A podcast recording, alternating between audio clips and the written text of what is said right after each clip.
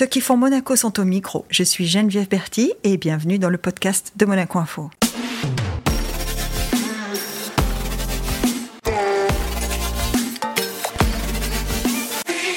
C'est une figure clé de l'engagement associatif à Monaco que je reçois aujourd'hui au micro. Son rôle au sein de l'association Écoute Cancer Réconfort et son engagement sans faille pour aider les autres en font une personne au cœur généreux. Son histoire et son dévouement illustrent l'importance de l'engagement associatif pour faire une différence positive dans la vie des autres. Bonjour Valérie Balrilao. Bonjour Geneviève. Valérie, on, on, regarde le parcours de Écoute Cancer Réconfort et forcément on se dit, malheureusement, on en a toujours besoin. Et ouais. C'est ce que je dis souvent. mon rêve, ça serait en fait qu'on n'existe plus. oui. Mais bon, ça, c'est pas possible. C'est l'idée de l'association, c'est d'accompagner ceux qui souffrent, les malades et, et, leurs entourages. Oui, et leurs accompagnants. Parce qu'en fait, on s'est vraiment aperçu que euh, bon, un malade, quand il est face à la maladie, bon, déjà, c'est très très difficile, c'est très compliqué.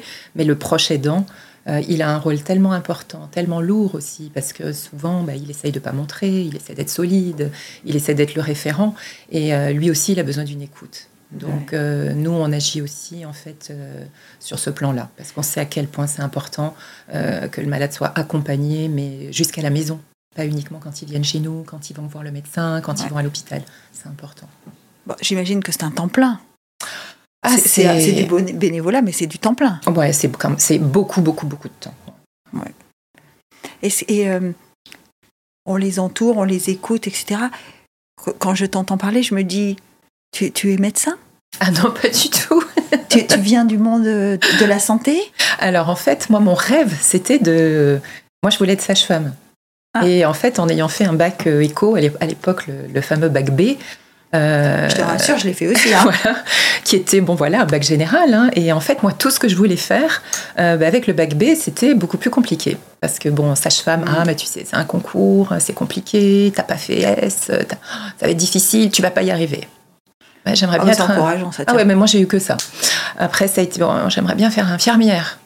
Ah non, mais pareil, tu te rends pas compte, euh, mais tu y arriveras jamais.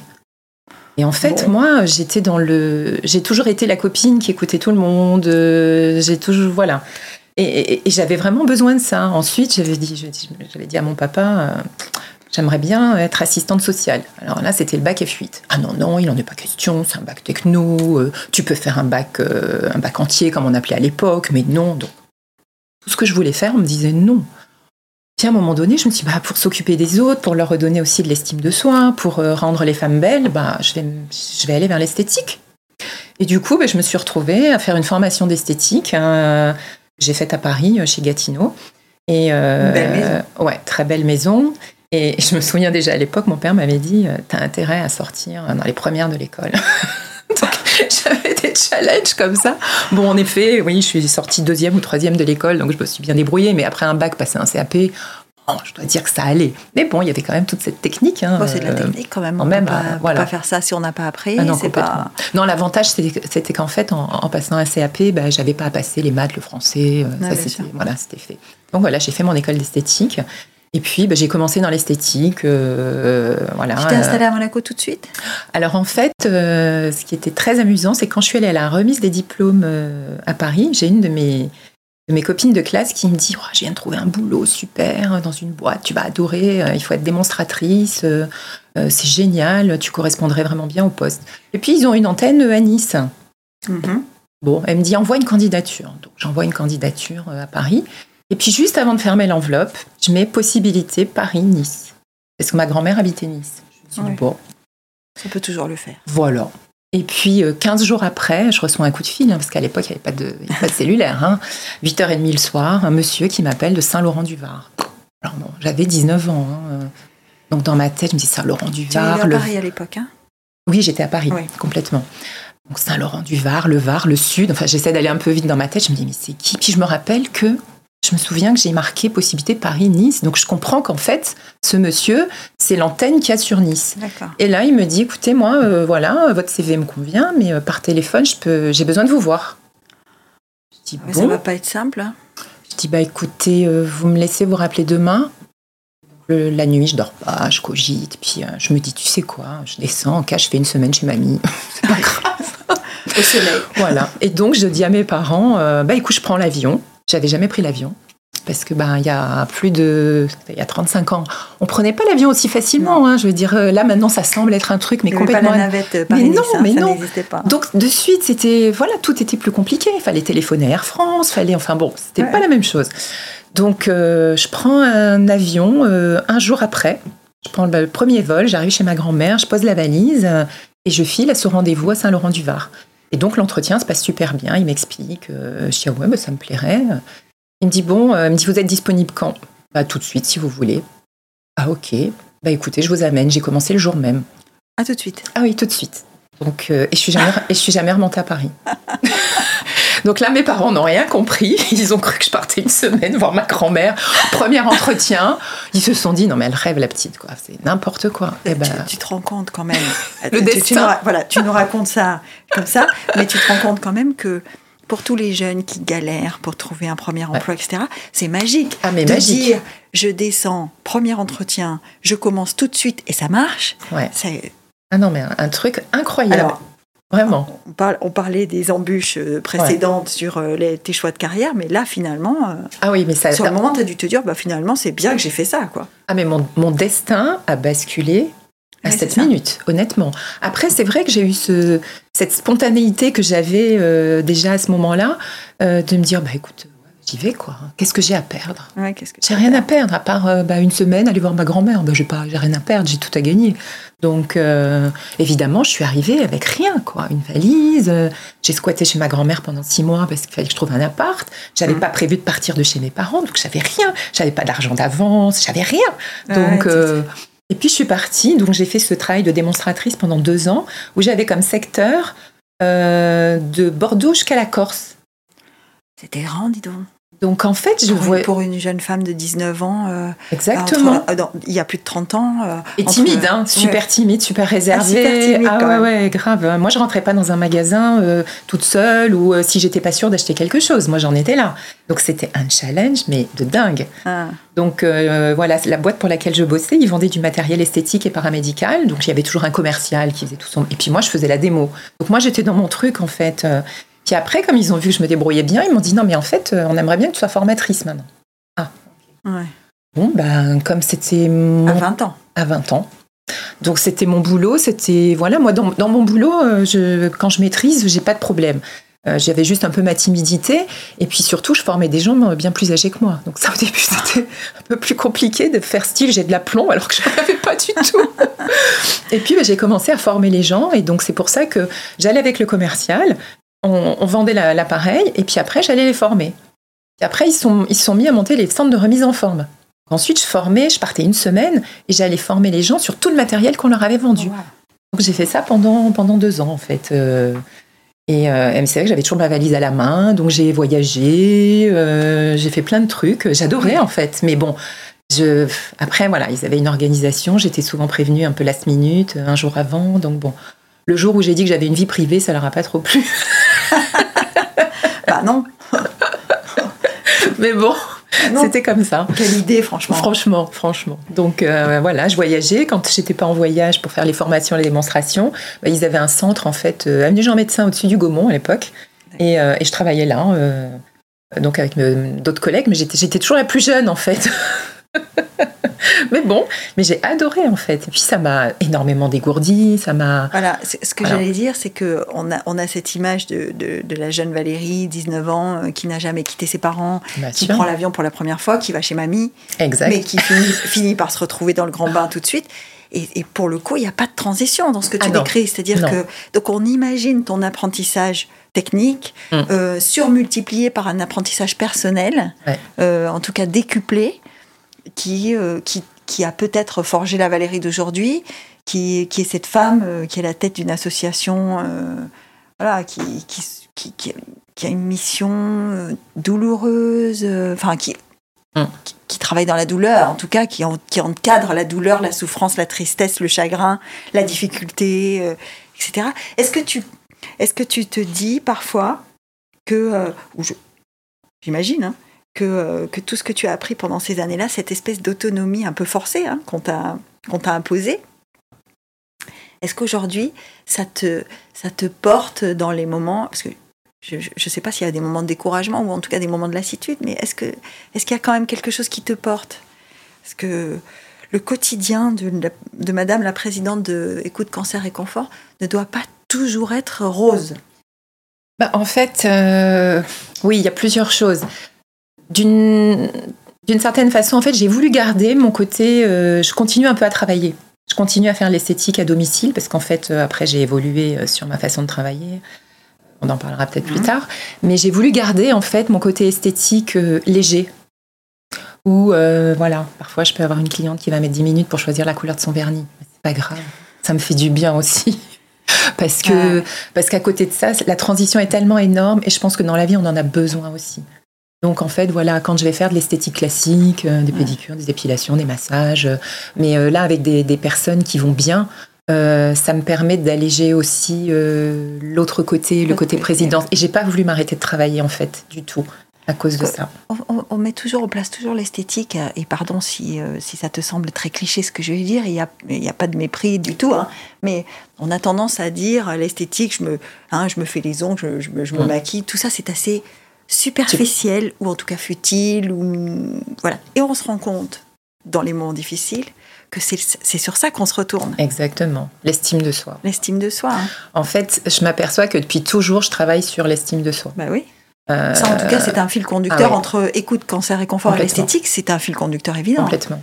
En fait, j'ai l'habitude avec mon travail d'avoir déjà euh, les femmes ou les hommes que je peux avoir, parce que j'ai aussi des clients hommes, mais qui se confient dès qu'on touche le corps. On voit bien, même quand on va chez le coiffeur, euh, mais dès qu'on touche le corps, il y a un lien particulier qui se crée. Euh, où là, la personne va se livrer davantage. Et en plus, moi, mon activité d'esthétique à domicile, mm. euh, parce qu'en plus, j'ai été une des premières à Monaco, en fait, à, vraiment me déclarer et à, faire ce métier euh, officiellement en tant qu'esthéticienne ah à domicile. Ouais, ouais, ça n'existait pas. Donc, j'ai même galéré pour avoir mon autorisation, parce qu'en en fait, on comprenait pas ce que je voulais faire. Ah non, non, madame, on n'a pas, vous pouvez pas aller chez vous, vous habitez dans, on peut pas aller chez vous, vous habitez dans les domaines, il n'y en est pas question. Non, non, mais moi, je veux personne chez moi. Moi, je veux aller chez les gens. Je vais chez eux. Ils avaient du mal à comprendre. Oui, mais le stock, c'est interdit. Je dis, mais moi, j'ai pas de stock, j'ai une mallette qui tient dans ma voiture, quoi. Je pas besoin. Donc, quand ils ont compris, ils m'ont dit, ah, ok, en trois jours, j'avais ouvert. Mais euh, pendant six mois, j'ai galéré parce qu'en fait, ils n'entendaient pas ce que je voulais faire. j'ai dit non, mais moi, je vais aller chez les gens. Et là, d'aller chez des personnes, connaître la famille. Donc moi, quand je vais chez une cliente, je connais euh, les enfants, le mari, je connais tout le monde parce que je les vois. Mais tu connais leur intérieur. Je connais leur intérieur. C'est ça, c'est exactement. On, dit toujours, hein, celui qui pénètre chez toi, euh, qui voit dans, l'endroit dans lequel, qui voit l'endroit dans lequel tu vis, en sait plus sur toi que. Tout à fait. Donc c'est beaucoup plus fort encore, même au niveau du lien. Parce que je les connais. Du coup, je connais leur vie. Euh, quand je leur propose un rendez-vous, je sais si euh, c'est un moment où, je sais pas, elles vont à la gym ou au golf ou j'en sais rien, parce que je les connais vraiment, en fait. c'est ça. Et ça, voilà. Donc, ce travail sur sur l'estime de soi, parce que l'esthétique, c'est l'estime de soi avant tout, ben, je le retrouve aussi avec Écoute Cancer et Confort, en fait. Parce que, euh, on sait que quand on est euh, malade, quand on est, euh, on peut être bah, mutilé, par exemple, hein, sur un cancer du sein, une opération, souvent, ben, voilà, l'ablation, la mastectomie, c'est très très violent pour une femme. ça l'est moins dans d'autres cancers, mais en attendant, la maladie vous affaiblit, la maladie vous fait changer de, de visage, vous fait changer d'aspect. Et l'estime de soi, là, c'est super important. Parce que, et, il ne faut pas oublier aussi que euh, tout l'aspect de la maladie et, tout ce que ça encombre, euh, souvent il y a des vies de couple qui sont en jeu. Il y a des vies, il y a tout ce qui va avec la famille parce que la vie de couple, ça veut dire aussi le, le la confiance qu'on a en soi, hein, parce que le, on dit toujours hein, que l'amour que nous porte l'autre euh, est une partie de la confiance ah qui nous forge. Et donc tu, parles de couples qui peuvent éventuellement souffrir ou se défaire, ou etc effectivement, euh, on sent dans, la façon dont tu en parles, on sent beaucoup d'empathie. Est-ce que, est que euh, Valérie, depuis toute petite, a eu ça comme trait de caractère? Oui, ça, j'arrive pas à faire autrement. Moi, je trouve toujours des excuses à tout le monde, même quand il y a quelqu'un de pas gentil, je vais aller lui trouver une excuse. C'est voilà, je crois que ça c'est un peu moi, et je pense que c'est pour ça que même quand j'étais. Tu l'as déjà dit tout à l'heure. Tu as dit, moi j'étais toujours la copine qui écoutait tout le monde. Hein. c'est ça. Donc euh, finalement, on y est. Hein. Ouais. Oui, moi j'étais toujours celle qui ne parlait pas et qui écoutait.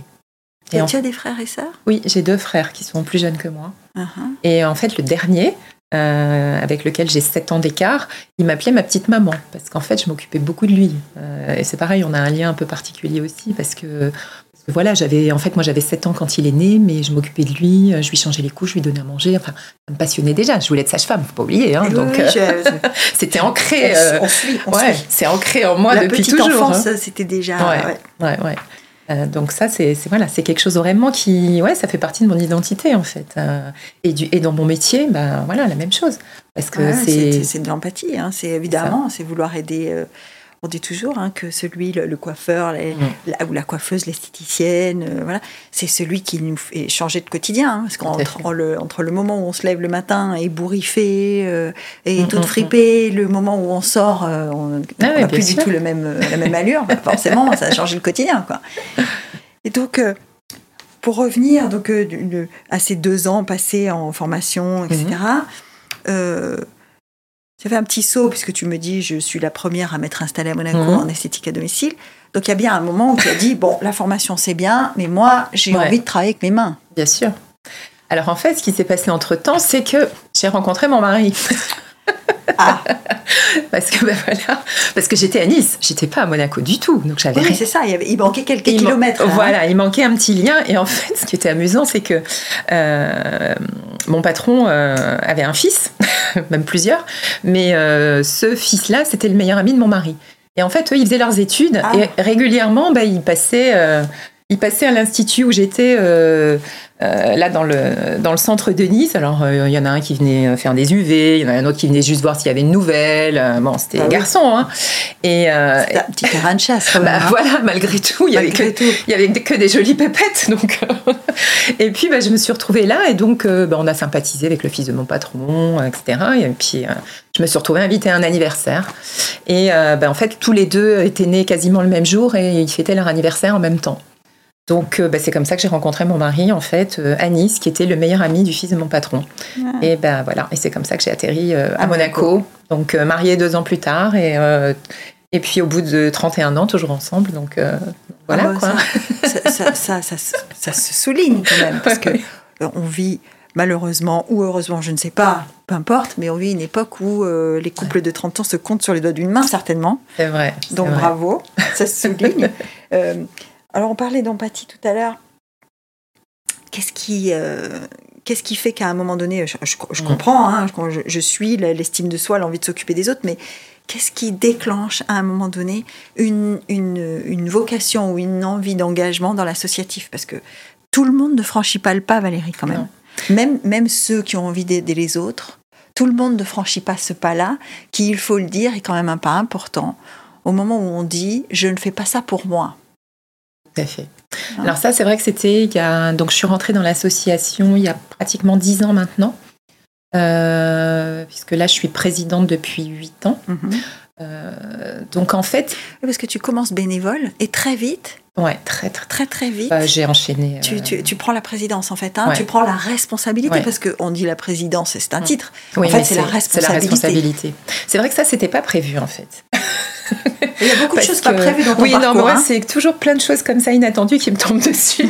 mais c'est vrai que euh, j'avais envie de faire de l'associatif, mais j'avais envie de quelque chose. euh, alors, toutes les associations sont magnifiques. Hein, c'est pas du Oui, tout oui. euh, une critique, mais il y a énormément de choses aussi à l'international sur Monaco parce qu'on a justement Mm. une population euh, beaucoup. Enfin, on a beaucoup d'étrangers, il y a beaucoup de choses. Mais moi, le- ce côté associatif, j'avais vraiment besoin de faire quelque chose ici. J'avais besoin d'aider les gens ici, là. Donc faire quelque chose à l'étranger, euh, en Inde, au Népal, en n'importe où. Ouais, Je trouve ça magnifique, mais moi j'avais besoin d'être sur le terrain, de toucher. Moi, moi j'ai besoin de toucher. Ça fait partie de mon. C'est moi. ça, ça va avec l'esthétique. voilà. Et donc euh, bah, j'ai cherché. Alors il y avait plein de clubs, j'avais des clientes hein, qui faisaient partie de plein d'associations, plein de choses. Mais j'avais l'impression que c'était plus du travail de terrain, de, de bureaucratie, des, Mm. des- alors des réunions. Alors c'est sûr que moi j'en fais plein des réunions aussi. Mais voilà, besoin vraiment de d'avoir un, un travail où je, je- je pouvais être là, euh, de toucher, voir des gens, les rencontrer réellement. Et donc j'ai cherché, mais pendant 2-3 ans. hein. Mm. Et puis un jour, je me suis retrouvée à un dîner. euh, et il y avait Adeline Garino, qui était l'ancienne euh, l'ancienne Oui. présidente, et qui est en fait la meilleure amie de, de ma belle-mère. Donc, euh, que je connais depuis toujours. Dans tout ton parcours, il y, a ah des, il y, a des, proximités comme ça. Le meilleur ami du fils de ton ah patron, enfin, je veux dire, un truc de fou. L'ami de ta belle-mère, enfin, finalement. J'avais jamais réalisé en fait qu'elle était présidente des coups de cancer et confort. J'avais jamais fait le lien. et, je la vois à ce dîner et d'un seul coup, je capte. Je me dis ah mais c'est ça que je veux faire. Donc je vais la voir et euh, j'ai dit écoute Adeline, j'ai dit moi voilà le lundi j'ai décidé de pas travailler et euh, parce que j'ai deux enfants, je veux avoir le temps de m'en occuper. Si je fais de l'esthétique à domicile, c'est aussi pour gérer mon temps, parce que entre temps j'avais eu deux enfants et, euh, et, je voulais quand même avoir du temps pour eux. Donc je lui dis écoute-moi, mon bénévolat, je t'offre une demi-journée d'esthétique pour tes patientes, parce que ça c'est quelque chose qui me tient à cœur. Donc si tu veux, moi je fais ça. Et là elle me regarde et elle me dit ouais ouais c'est bien. Elle me dit bon une esthéticienne j'en ai déjà une, ça serait bien d'avoir quelqu'un d'autre. Elle me dit ça fait un moment que je pense à toi, mais J'attendais que ça aille un peu mieux, euh, que tes enfants grandissent, que certaines choses aillent mieux, euh, que tu aies un peu plus de temps, mais ça fait un moment, ça fait un moment que, que je te surveille. Elle me dit J'attendais que tu sois prête. J'ai dit, euh, elle me dit Parce que moi j'ai autre chose pour toi. Je dis Ah bon, mais. Alors, autre chose que la demi-journée d'esthétique que je te propose. Voilà, et là, je, elle me dit Ouais, elle me dit Tu sais, je suis fatiguée, ça fait un moment maintenant que je suis là et c'est j'aurais besoin d'avoir quelqu'un qui me, Parce qui me Adeline, pour ceux qui la connaissent pas, Adeline est plus âgée. Oui. Elle, elle, est de la génération précédente. Tout à fait. Elle aurait pu être de C'est la génération, de ma maman. Complètement, complètement. Donc, euh, elle était là-bas déjà depuis, je crois, une dizaine d'années. Elle avait fait beaucoup de visites. Euh, très dynamique d'ailleurs. Très, très dynamique. Euh, très engagée, engagée sur plein de choses, super, hyper active, parce que c'est une hyper active. Hein. et là, elle me dit, viens me voir. Viens à l'association, viens passer l'après-midi avec moi, on en parle. Ok, allez hop, bon lundi. Euh, que je ne travaille pas. J'y vais et puis euh, voilà, je commence à, voir ce qui se passe dans cette association euh, et je dis bon bah faut que tu m'expliques ce que tu veux. Elle me dit bah moi voilà, en tant que président, j'aimerais bien être qu'on met en place parce que je cherche mais c'est pas évident. J'aimerais quand même trouver une monégasque. J'aimerais bah voilà trouver quelqu'un qui a quand même un profil, qui a de l'empathie, qui est qui connaît un petit peu. Elle me dit toi je sais que ce par quoi tu es tu es passé, tu as traversé, euh, euh, parce qu'elle savait que j'avais traversé quelques épreuves mhm. quand même. Elle me dit, je sais que tu as cette sensibilité-là. Et euh, elle me dit, j'aimerais bien que, qu'on voit ça ensemble. Donc pendant quelques mois, bah, j'ai passé mes après-midi à l'espace mieux-être, donc le centre de soins de support qu'on a à Fontvieille, hein, là où en fait on reçoit gratuitement les, les, patients pour leur offrir gratuitement des soins de support.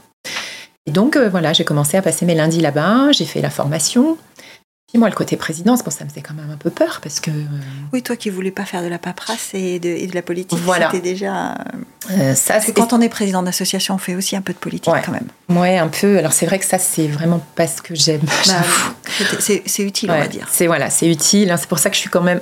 Je fais des choses, oui, parce qu'il faut, mais je suis assez discrète parce que. J'aime pas trop être. être mis en avant, ou, ça c'est des choses qui sont un peu difficiles pour moi. Mais bon, on apprend. Hein. on apprend. J'arrive à parler plus facilement. Parcours, euh, voilà.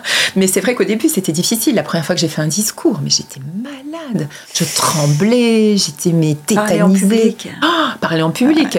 La première fois que j'ai dû parler en public, c'était au théâtre des variétés devant une salle pleine. Mais moi, j'avais jamais fait ça de ma vie. Ah. J'avais formé des gens, mais j'étais en one-to-one, où j'avais deux personnes. Mais bon, j'arrivais à gérer mon stress. Mais là, je me retrouve... être sur une scène de théâtre, c'est quand même autre chose. C'est euh, waouh Pas de théâtre ou euh, n'importe où. mais sur une scène face à 300 personnes, c'est quand même autre chose.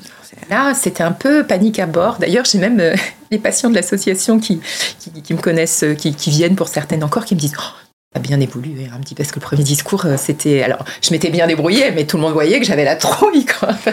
Bah, avoir la trouille c'est quand même normal euh, parce que on, a l'impression euh, que quand on s'engage et quand on défend ou quand on soutient une cause bah forcément on peut mettre mm. tout l'attirail d'outils à disposition mais c'est pas forcé on peut avoir aussi des moments où on est face à des, à des défis personnels qui sont importants quoi et parce que Là, tu disais, euh, j'aime pas me mettre en avant. Euh, mais tu, tu, nous as dit que vous recevez gratuitement les patients pour des soins gratuits. Mm.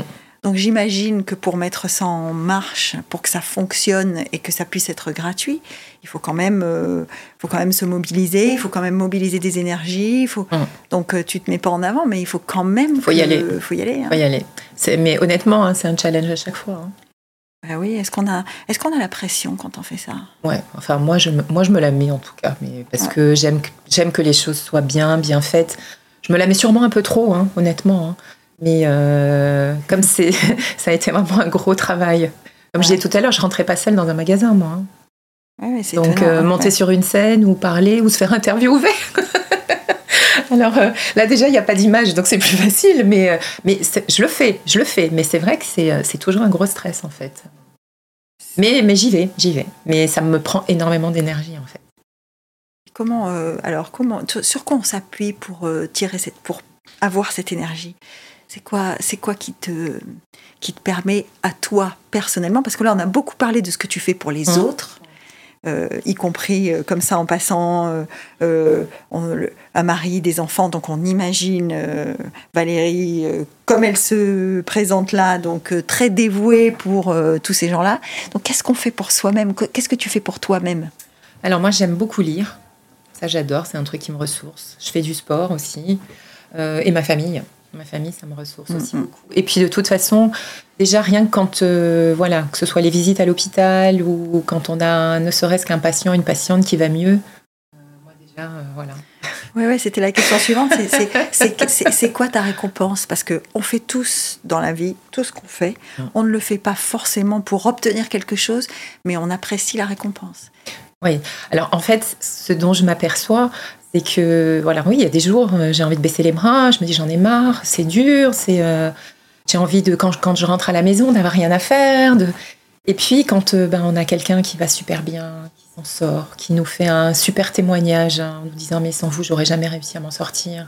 c'est grâce à vous que je suis là. Ben, en fait, on oublie tout. c'est vrai.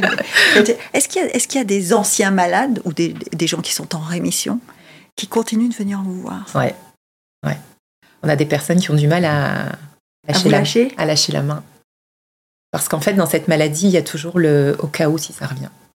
Oui, parce qu'on parle de rémission, on ne parle pas de guérison. Non, hein. jamais. Jamais. Hein. Parce que bon, on sait que. Alors, on dit qu'au bout de 5 ans, on est en rémission. Mais euh, la guérison totale, nous, c'est un mot qu'on utilise, euh, hmm. qu'on n'utilise jamais. On sait que Malheureusement, ça peut revenir. Euh, on ne sait jamais quand, comment. Alors c'est vrai que les fameux premiers 5 ans sont très importants, mais euh, bah, il y en a qui peuvent récidiver à 6, 7 ans, 8 ans. Il y en a qui vont récidiver, récidiver 20 ans après. là, euh, on ne comprend pas toujours. On comprend pas toujours. Parce que là, la personne se dit non, c'est un autre cancer. Bah non, des fois, en fait, quand on fait des recherches hein, avec les biopsies, les médecins s'aperçoivent que bah non, c'était le même. Ça a dormi, ça a dormi pendant 20 ans et là, ça se réveille. Mais on n'est plus jamais tranquille, en fait. C'est cette épée Damoclès qui est là qui reste pour, euh, bah, qui est là pour tout le reste de la vie en fait. C'est ça qui est difficile. Donc on a des personnes, si quand elles sont, sont en rémission, elles ont besoin de nous lâcher la main parce qu'elles ont besoin d'oublier de passer à autre chose. Et bravo, parce que nous en fait on est là aussi pour ça. On est là en fait pour les aider à se reconstruire parce que le, ce qu'on arrive à faire dans cette association, c'est vraiment une prise en charge holistique et globale. C'est-à-dire que euh, par exemple, par rapport au médecin, le médecin, il, il va chercher à vous guérir. C'est déjà énorme, hein, attention. Hein. Ah. Lui, il veut vous guérir, il veut vous sauver la vie. Nous, en fait, pour réussir à ce qu'il y ait cette guérison, pour que la personne retrouve euh, l'estime d'elle-même, pour que la personne ait envie de reprendre sa vie en main, en fait, on va leur proposer plusieurs types de soins. Donc de la psychothérapie, s'ils ont besoin, et souvent il y en a quand même besoin, parce que euh, on arrive face à la maladie avec ses propres bagages avec un moment de vie peut-être particulier, il y a des choses à régler. oui, tu parlais de couple tout à l'heure, effectivement, ça rentre en service de couple. Et la, et la famille, la famille, les enfants, l'entourage, l'entourage. Tout, l'entourage. Donc c'est une explosion dans les familles. Euh, alors il y en a, ça va les souder, mais alors un point. Euh, et puis il y en a d'autres, ça va exploser la famille. Donc la psychothérapie, ça c'est un des piliers super importants des, des, soins de support. Mais tout le monde ne veut pas y aller, tout le monde ne veut pas creuser, tout le monde ne veut pas savoir ce qui se passe derrière. Mais ça, nous, on juge pas. En fait, ça, c'est aussi un, groupe, un, point qui est très important chez nous, c'est qu'il n'y a jamais de jugement. La personne, on essaie de les conseiller parce que nous, on les écoute, on les voit, on voit ce dont ils ont besoin, mais on ne peut pas les forcer. Donc, moi, souvent, ce que je dis, c'est écoute, pour l'instant, tu n'as pas envie de faire de thérapie, ok, pas de problème, mais garde ça dans un petit coin de ta tête. Peut-être dans six mois, dans trois mois, tu vas me dire ah ouais, tiens, peut-être que là, il faut que j'aille voir. Euh, et tu peux faire deux, trois séances. En général, j'essaie aussi de présenter les choses en disant Attends, tu pars pas pour une thérapie de deux ans. Quelquefois, juste déposer un peu ses bagages déposer un petit peu les, pierres qu'on a dans le sac à dos. Après, ça, c'est le travail de la psy, de voir euh, bah, ce dont la personne a besoin. Puis souvent, ils disent ah, bah, J'ai bien fait d'y aller, en fait. Il y avait quand même quelques trucs à régler. Hein. Donc, ça, j'adore. moi, je t'écoute et je me dis, tout ça, ça doit agrandir le cercle de, de, gens qui t'entourent et donc de, de, le cercle de gens à qui tu te consacres. Ça, ça, ça, ne fait qu'augmenter, en fait. Alors, euh, oui, oui, oui, oui. Après, il faut voir que hum, ça va, ça vient. Ah. Il y a des personnes qui vont venir au début, ça peut ne pas leur convenir, parce qu'attention, le côté associatif peut ne pas plaire à tout le monde. Mm. Donc il y a des gens qui viennent, ils poussent la porte, ils font leur entretien, euh, ils font quelques séances ou pas. Il y en a, en fait, ils viennent et en fait, on les a pendant des années. Il y en a, ils sont là pendant la durée de leur traitement. Ce qu'il ne faut pas oublier aussi, c'est qu'on a de plus en plus de jeunes femmes avec des enfants. Donc euh, après, il y a aussi le problème du travail, de ne pas perdre son travail, de reprendre son travail. Et donc là, après, quand elles reprennent justement leur vie active, souvent, bien sûr, on les voit plus. Mm. Euh, et tant mieux si elles vont bien. Euh, ou de temps en temps, elles gardent quand même, elles font une petite séance avec la psy, euh, une petite séance avec euh, notre naturopathe énergéticienne, ils font des soins avec des soins énergétiques pour voilà gérer un peu le stress, gérer des douleurs, des choses comme ça. Et donc voilà, on en a, même si elles ont repris le, travail, de temps en temps, elles reviennent faire juste des petites séances comme ça. Ce sont essentiellement des femmes alors, on a beaucoup de femmes, on a très peu d'hommes. Je pense qu'ils ont plus de mal à, à venir soit demander de l'aide, euh, soit ben, voilà, faire une thérapie, faire des soins. Ils ont l'impression que c'est féminin. Et en fait, euh, ben non, euh, la psychologie, c'est pas féminin du tout. Les soins énergétiques avec notre naturopathe énergéticienne, c'est pas féminin. Et d'ailleurs, les quelques hommes qu'on a eus, quand ils sortaient de la séance, mais ils étaient aux anges. Oh, si j'avais su, je serais venue avant. Vraiment, parce qu'ils découvrent des choses. Les soins avec la socio-esthéticienne, c'est pareil, parce que euh, dans socio-esthétique, on entend esthétique aussi. Mais là, la socio-esthéticienne, elle a une, une formation spécifique, puisqu'elle est, elle est, elle est formée euh, pour tous les, sur tous les traitements de chimio, pour tous les effets secondaires de ces chimios. Donc, elle les connaît toutes, et elle sait ce que ça fait comme effet secondaire. Ah Donc, elle peut ou devancer, ou pallier, ou bien les conseiller, justement, pour éviter bah, d'avoir euh, voilà, enfin, tous les bobos. Euh, je ne vais, pas, je vais pas vous les détailler, c'est pas toujours très sympa, mais toute cette bobologie qui, qui, vous casse les pieds euh, toute la journée. Parce que... Et qui, rend, qui ajoute à la souffrance de la maladie, parce qu'en fait, la bobologie, on, on parle, on parle mm peu de la bobologie du cancer, mais, il y a une bobologie terrible. Les effets secondaires de la chimiothérapie, euh, les, affectations mentales, hein, parce qu'on parle récemment on parlait de santé mentale. Enfin maintenant tout le monde parle de santé mentale, mais euh, la santé hein. mentale du malade c'est énorme. C'est terrible. Hein, voilà. Plus plus je t'écoute, plus on échange là-dessus, et plus ça me revient toujours, et je me dis mais comment fait-elle? Parce que prendre comme ça au pied levé, parce que parlais d'Adeline tout à l'heure qui euh, tout de suite te dit euh, tu vas prendre ma suite. Ok, c'est un défi que tu veux bien relever, mais euh, comment ça s'est passé? Ça a été un naturel, ça s'est fait naturellement? Ou il a fallu quand même que tu fasses ta place? Parce que quand on arrive dans une association qui fonctionne, que ce soit une association, on va parler d'un groupe d'individus, hein, parce que ça pourrait être un plateau de travail, ça pourrait être autre chose une famille. Mm. Quand on arrive dans un entourage qui fonctionne, pas facile de s'imposer quand même. Alors pas du tout évident, évident d'autant plus que j'étais encore la plus jeune. Donc du coup, se retrouver... Il faut bien qu'il y ait un fil rouge. bah hein, oui. voilà. on a mis l'empathie euh, comme fil rouge, on a mis la surprise comme fil rouge, et là on va mettre euh, le fait que tu es toujours la plus jeune. Donc euh, en effet, pas évident. Gérer une équipe de bénévoles, pas facile non plus. Parce que ce sont des gens qui donnent de leur temps, avec tout l'amour, le cœur qu'ils ont. Euh, ils font ce qu'ils peuvent, et en même temps, on a besoin de mettre un cadre.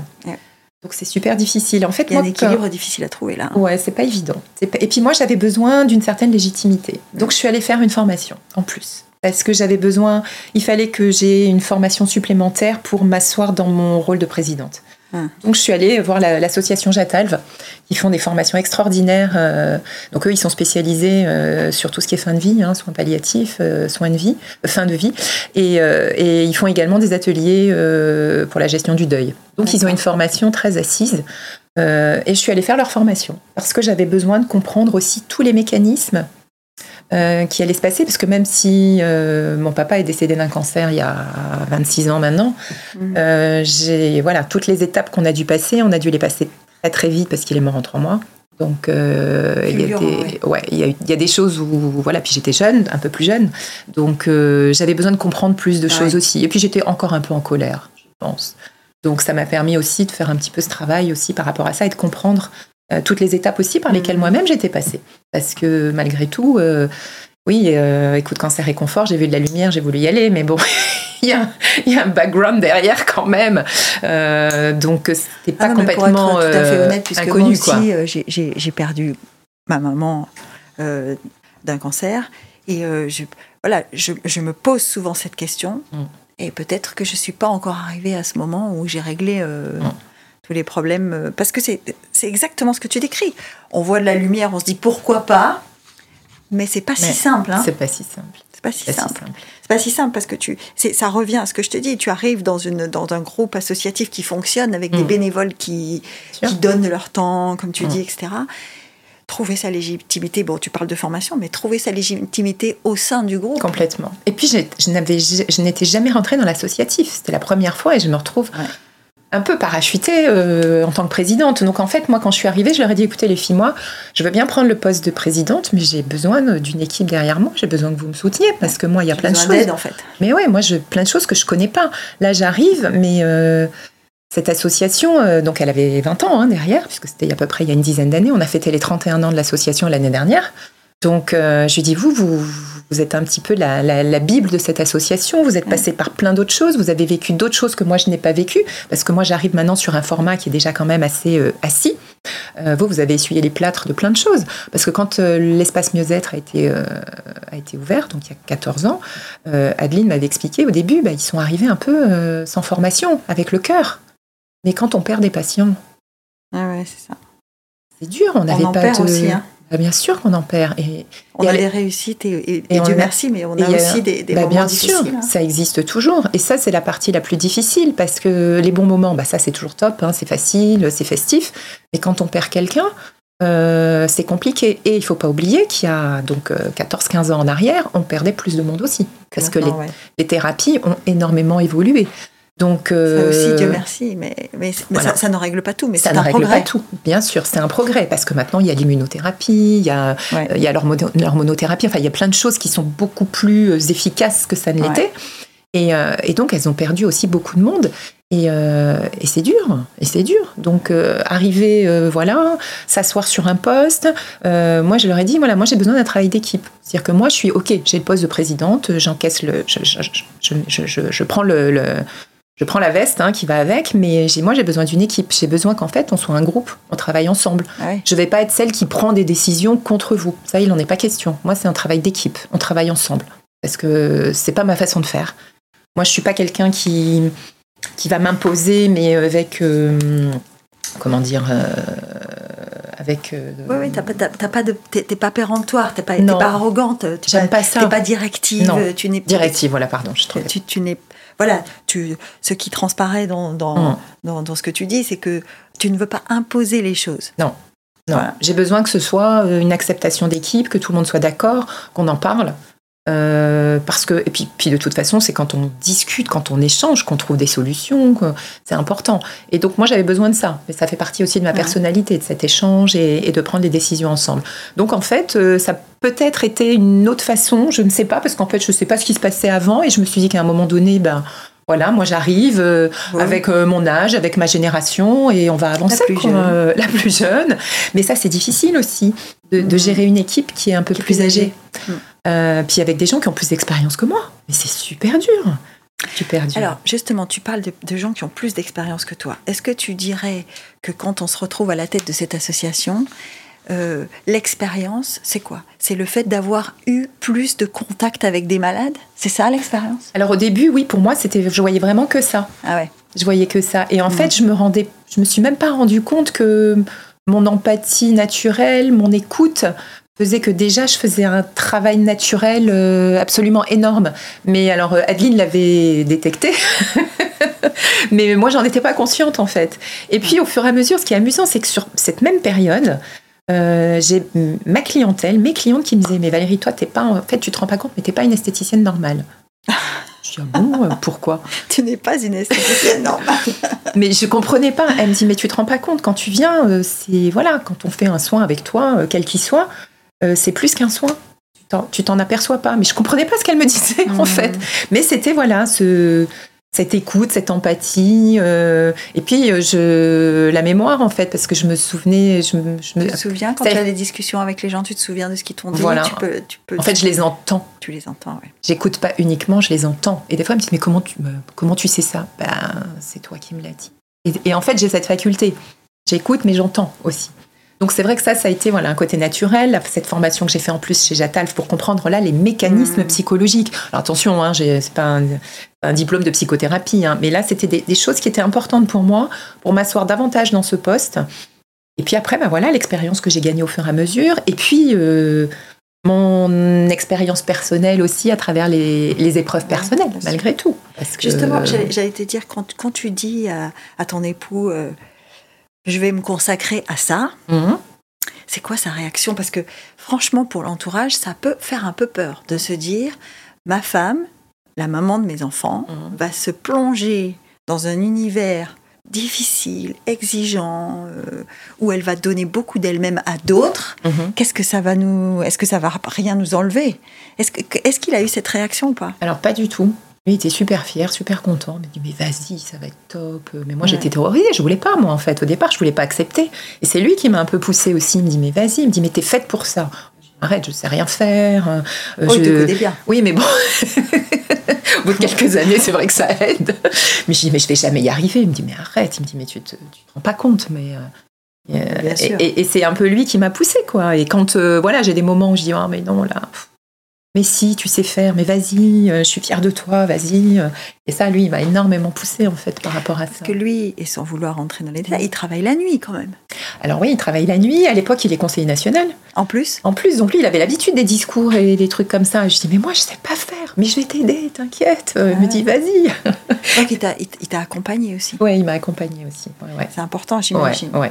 c'est important parce qu'il est là à tous les moments importants de l'association. euh, il est là. euh, euh, et c'est vrai que c'est important pour moi parce que j'ai son regard bienveillant et il me, voilà, il me, il me drive là-dessus. Il me rassure surtout, en fait. Ah oui. Il me rassure. Donc on, on arrive finalement, ça y est, on y est, au moment où Valérie accepte de nous dire je ne suis pas uniquement quelqu'un qui donne, j'ai aussi besoin qu'on Ah bah qu'on soit à mes côtés. Quoi. C'est important. Moi, j'ai besoin d'être entourée quand même aussi. Euh, Oui, oui, tu parlais Comme, tout à l'heure de, ouais. de ta famille qui te ressource, euh, ouais, ouais, de, faire des choses, des activités en famille, de faire des déjeuners, des dîners de famille. Ah et-. Moi, j'adore cuisiner en plus, donc euh, voilà, Ah. j'aime bien avoir ma famille, j'aime bien. Voilà, c'est important pour moi. euh, les enfants, en plus, bah, on est à Monaco, on a la chance quand même de les avoir. De les avoir tout près, ouais. Donc ça, c'est c'est important aussi, quoi. Est-ce qu'il y a quand même des moments qui n'appartiennent qu'à toi? Euh, pas beaucoup. j'avoue, Ah, j'avoue. Moi, j'essaye le matin de me faire un petit quart d'heure de un peu de méditation, d'ancrage, de choses pour me mettre en place avant d'attaquer la journée. Donc ça, c'est mes petits moments. euh, euh, Bah, Dans tout ça, ça fait quand même qu'un quart d'heure. hein. Ouais, ouais. Mais bon, après, euh, ouais, c'est comme ça, quoi. après, oui, par exemple, un déjeuner avec, euh, avec ma fille ou mon fils, ça j'adore, ça me fait beaucoup de bien parce qu'on parle de- d'autres choses. choses. Vous parlez Euh, d'autres choses Euh, Est-ce qu'ils qu'ils sont pas tentés de te parler de ça? Alors avec ma fille, oui, parce qu'en fait, en plus, je l'ai fait rentrer dans le conseil d'administration là il y a deux ans. Mon fils, non, lui, c'est complètement autre chose. pour, euh, pour, euh, Ouais. pour rentrer dans ce, dans, dans ce cercle-là. Et oui, parce qu'elle, elle a 26 ans, mais euh, comme elle a traversé aussi des choses pas très rigolotes, euh, j'ai pensé que pour une jeune femme, venir nous donner un petit coup de main avec son, son côté bah, beaucoup plus jeune hein, par rapport à sa génération, et puis elle-même ce qu'elle a vécu, ça pouvait aussi être Ouais. intéressant. Et puis, bah, comme on est très fusionnel, on est quand même beaucoup ensemble aussi. euh, Ah oui, parce qu'on n'a pas parlé de la relation Voilà. maman-fille. euh, Parce que donc, tu me dis j'ai deux enfants, donc ça veut Ouais. dire qu'il y a un garçon. Il y a un Parce que garçon sinon, tu aurais dit deux filles. Tout à- tout à fait. Donc, euh, ça veut dire qu'il y a un garçon. Tout à fait, j'ai un grand garçon aussi. Et t'es- fusionnelle avec ta fille, donc. Ouais. Et Ouais. oui, parce que, alors, euh, j'étais fusionnelle avec mes deux enfants, attention. hein.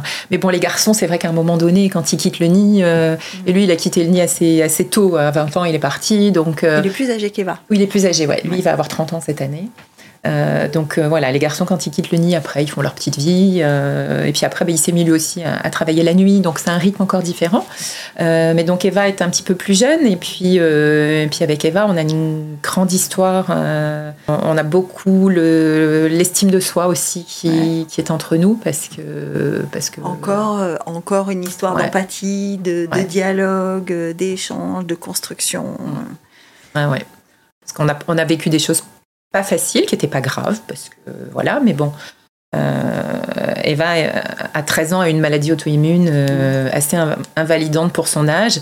Et donc, on a vécu les hospitalisations, on a vécu plein plein de choses difficiles pour une jeune adolescente et, c'est ce qui m'a fait comprendre aussi euh, de l'autre côté d'autres revers de la maladie aussi.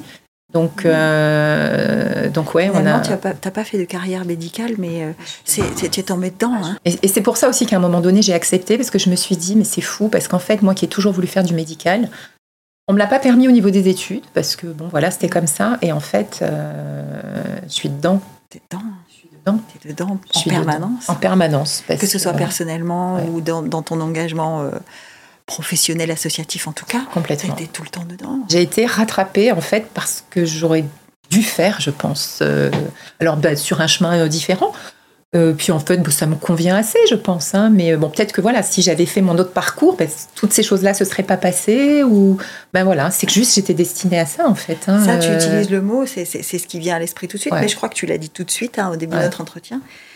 Tu, tu, tu, as un destin. Ouais. Ah ouais, je crois vraiment. Tu y crois d'ailleurs. Ah oui, complètement. oui. oui. Et puis je vois, hein, même par rapport à plein de choses, euh, j'ai même vu qu'en fait la maladie de ma fille m'a obligée à m'ouvrir sur plein de choses et à me reconnecter en fait à plein de choses qui étaient moi mais que j'avais mis de côté. Mais parce qu'il y a des choses, voilà, euh, qui, me font vibrer. J'adore l'énergétique, j'adore tout, l'aspect spirituel. C'est des choses qui me font vraiment, vraiment vibrer et auxquelles je crois euh, fortement parce que des fois, on voit quand même des choses incroyables qui se passent. Quoi, hein. euh, donc, euh, j'y crois terriblement. On est, parfois extrêmement surpris par euh, ce que certains sceptiques appellent des coïncidences ou, des, hasards.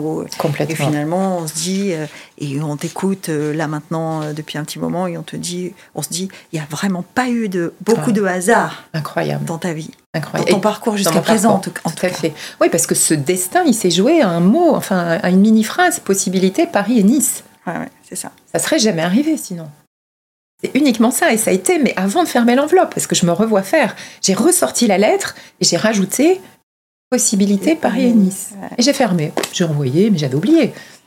Et ça, ça a été le, ce qu'on appelle le, le moment clé, le tournant, la bascule, la bascule, etc. Parce que je me suis retrouvée ici, euh, voilà, dans le sud, à Nice, après à Monaco, euh, puis tout ce parcours, euh, voilà.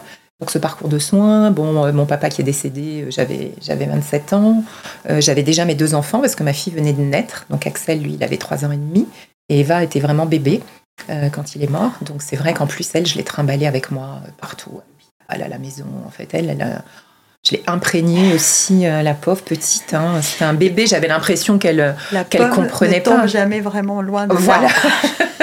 Parce qu'elle aussi, elle, fait elle a fait de l'associatif quand elle était à Sciences Po et tout aussi. Donc, euh, elle a fait pas mal de choses et ça l'a. C'est quelque chose quand même qui l'a. Elle a ça dans les gènes. Ouais, aussi. Bah donc, euh, donc voilà quoi. elle aime aider les, elle aime aussi beaucoup aider les autres. Elle est, voilà. Donc. Euh, et alors, qu'est-ce qu'on peut souhaiter à Valérie Barilaro maintenant? Qu'est-ce qu'on peut te souhaiter? Ah bah écoutez. me souhaiter. Bah, il faudrait quand même dans quelques temps que je trouve aussi une remplaçante hein, pour moi, parce qu'à un moment donné, euh, moi, là, je vais, être à mon, ouais, je, vais être à mon troisième mandat. Donc, l'année prochaine, ça fera euh, neuf ans de présidence. J'avoue que je commence à essayer de chercher euh, ouais, quelqu'un pour, pour me relayer parce que je pense qu'il y a. Voilà, neuf ans, je pense que c'est bien. moi, j'ai apporté, je pense, tout ce que je pouvais apporter avec mon état d'esprit, avec ma vision des choses. je pense qu'à un moment donné, il faut être lucide avec soi-même et se dire tiens, à un moment donné, il faut amener du sang neuf. Quoi aussi quelqu'un avec d'autres idées, avec. Euh, Et moi, je suis très ouverte là-dessus. Je suis pas là à me dire ouais, je garde le poste, je le lâche pas. Non, pas du parce tout. C'est ce qu'on disait au début, hein, en fait, que la, maladie ne s'arrête pas. Non. Et, c'est vrai que ça prend beaucoup d'énergie, ça prend beaucoup de temps. Euh, et, voilà, je pense qu'il faut être lucide par rapport à ça. C'est important. Alors oui, il y a des gens qui vont garder une présidence pendant 20 ans, 30 ans, mais ça, moi, je juge pas. Euh, peut-être qu'il y a moins d'implication ou peut-être qu'il y a d'autres choses derrière. Attention. Hein, ça, c'est voilà, c'est chacun. C'est l'histoire de chacun. C'est l'histoire de chacun. c'est l'histoire de chacun. Euh, mais voilà, moi, je trouve que là, j'ai fait pas mal de choses. En fait, c'est vrai, quand je vois avec le recul, euh, je me dis, on a, on a bien évolué, on a, on a fait beaucoup de choses. Je pense que voilà, à un moment donné, il euh, faut savoir laisser sa place et c'est normal.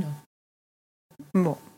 Bah, nous, on espère enfin, que ce sera pas pour tout de suite quand même. Hein Parce que, en plus, euh, on est dans l'octobre dans, octobre rose et que c'est le moment où on, se, on se reconcentre tous Mm. sur, euh, sur, euh, sur le cancer et sur la bataille que Ouais. nous menons tous, Mm. malades ou pas, Exact. hein, face au cancer. Et donc, on espère qu'on qu'on va te garder encore un petit moment. et euh, merci beaucoup, Valérie, d'avoir passé ce moment. Mais de rien. Mais si je peux rajouter juste une petite chose, parce Ah, qu'on est oui. sur Octobre Rose. Alors, ok, Octobre Rose, c'est top, mais euh, allez faire vos mamos, allez faire les échos, Ah bah oui, parce que c'est pas que Octobre Rose, c'est toute l'année. c'est toute l'année. Et c'est important, parce qu'il faut pas oublier qu'un cancer pris à temps, c'est 90% de chances de s'en sortir. Ça, c'est énorme. On Donc, va rester sur cette note Voilà. d'espoir. hein. Merci, Valérie. Merci, Valérie. merci Geneviève.